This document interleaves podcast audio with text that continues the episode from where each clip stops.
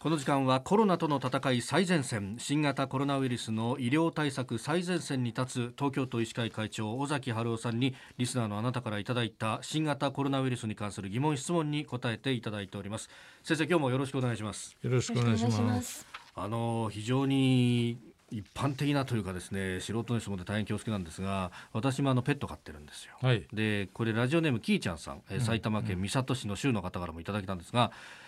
実家の母は80歳でペットかっこ猫を飼ってます。ペットからの感染というのはあり得るんでしょうか？うちも犬飼っててよく舐められるんですよ、はい、鼻とか。そうですね。怖いんですけどこれどうですか、はい、私も犬飼っててペペロペロ舐められますけども、えええ、報告ではですね、はい犬はほとんどかかりにくいだろうと。で猫は若干かかりやすいかもしれないってあるんですが実は飼い主の方が感染してペットに移ったっていう報告あるんですけども例えば飼い主さんは全然けあの健康というか感染してない方に、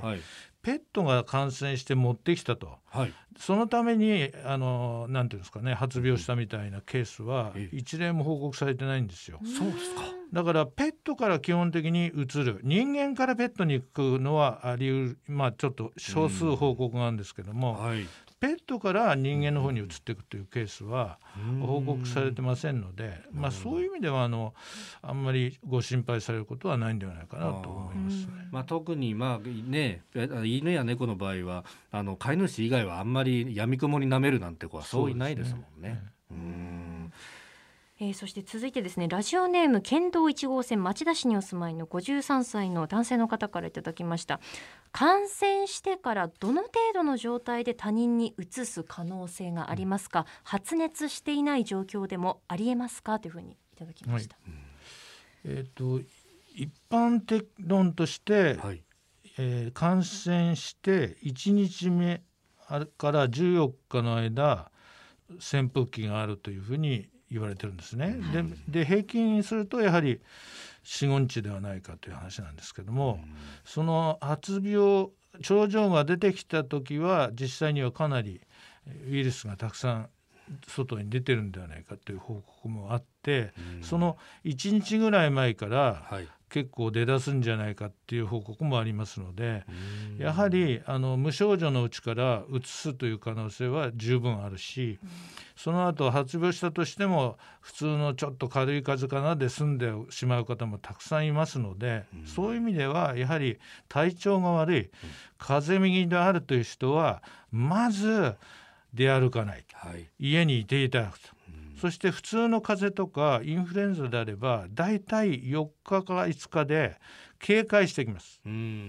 でそこで警戒しないでだらだら続くというのはこのウイルスの特徴なので、はい、死後日は必ず家で基本的にはおとなしくしていていただきたい。ただもちろん高齢者はですね早めに重症化することがあるので、この方たちはもう遠慮なく早めに、あの寿命を持ってる方特にかかりつけ医の先生いるはずですから、はい、その先生に直接行くんではなくて電話でまず相談していただいて指示を仰いでいただきたいと思います。そしてもしも感染してたらそのクリニック内病院の全ての人に感染が広がる可能性があるのでこの病気に関しては必ずですね直接 LINE はしないで電話でまず相談。あるいは今オンライン診療ともできてますから若い先生方はそういうのを使う人もいますのでオンライン電話必ず直接 LINE は避けるということが、うつすうつさないということを守っていただく原則になります。うん。これ先週先々週あたりからその院内感染というものがね、いろいろ言われてますけれどもそれもだからあの病院としては来た人を拒むわけにもいかないからむしろ患者の方の自覚とかそういうものだって必要になってくるわけですね。そういうことですね、うん、それから病院の中は院内感染を防ぐためには、はい、もうドクターもナースも、うん、えー、それから患者さんもですねもしかしたらみんなコロナにかかってるかもしれないという体制を取らないといけないんですが、うん、そのためには、はい、職員スタッフ全員に、えー、マスクをして、手洗いあるいは手袋をしてそれから患者さんもですね、はい、入院している患者さんすべてに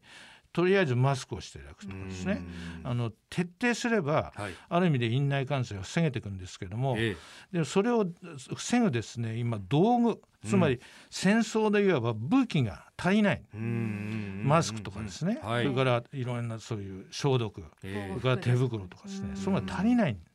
足りない状況で戦えっていうのはこれは難しい。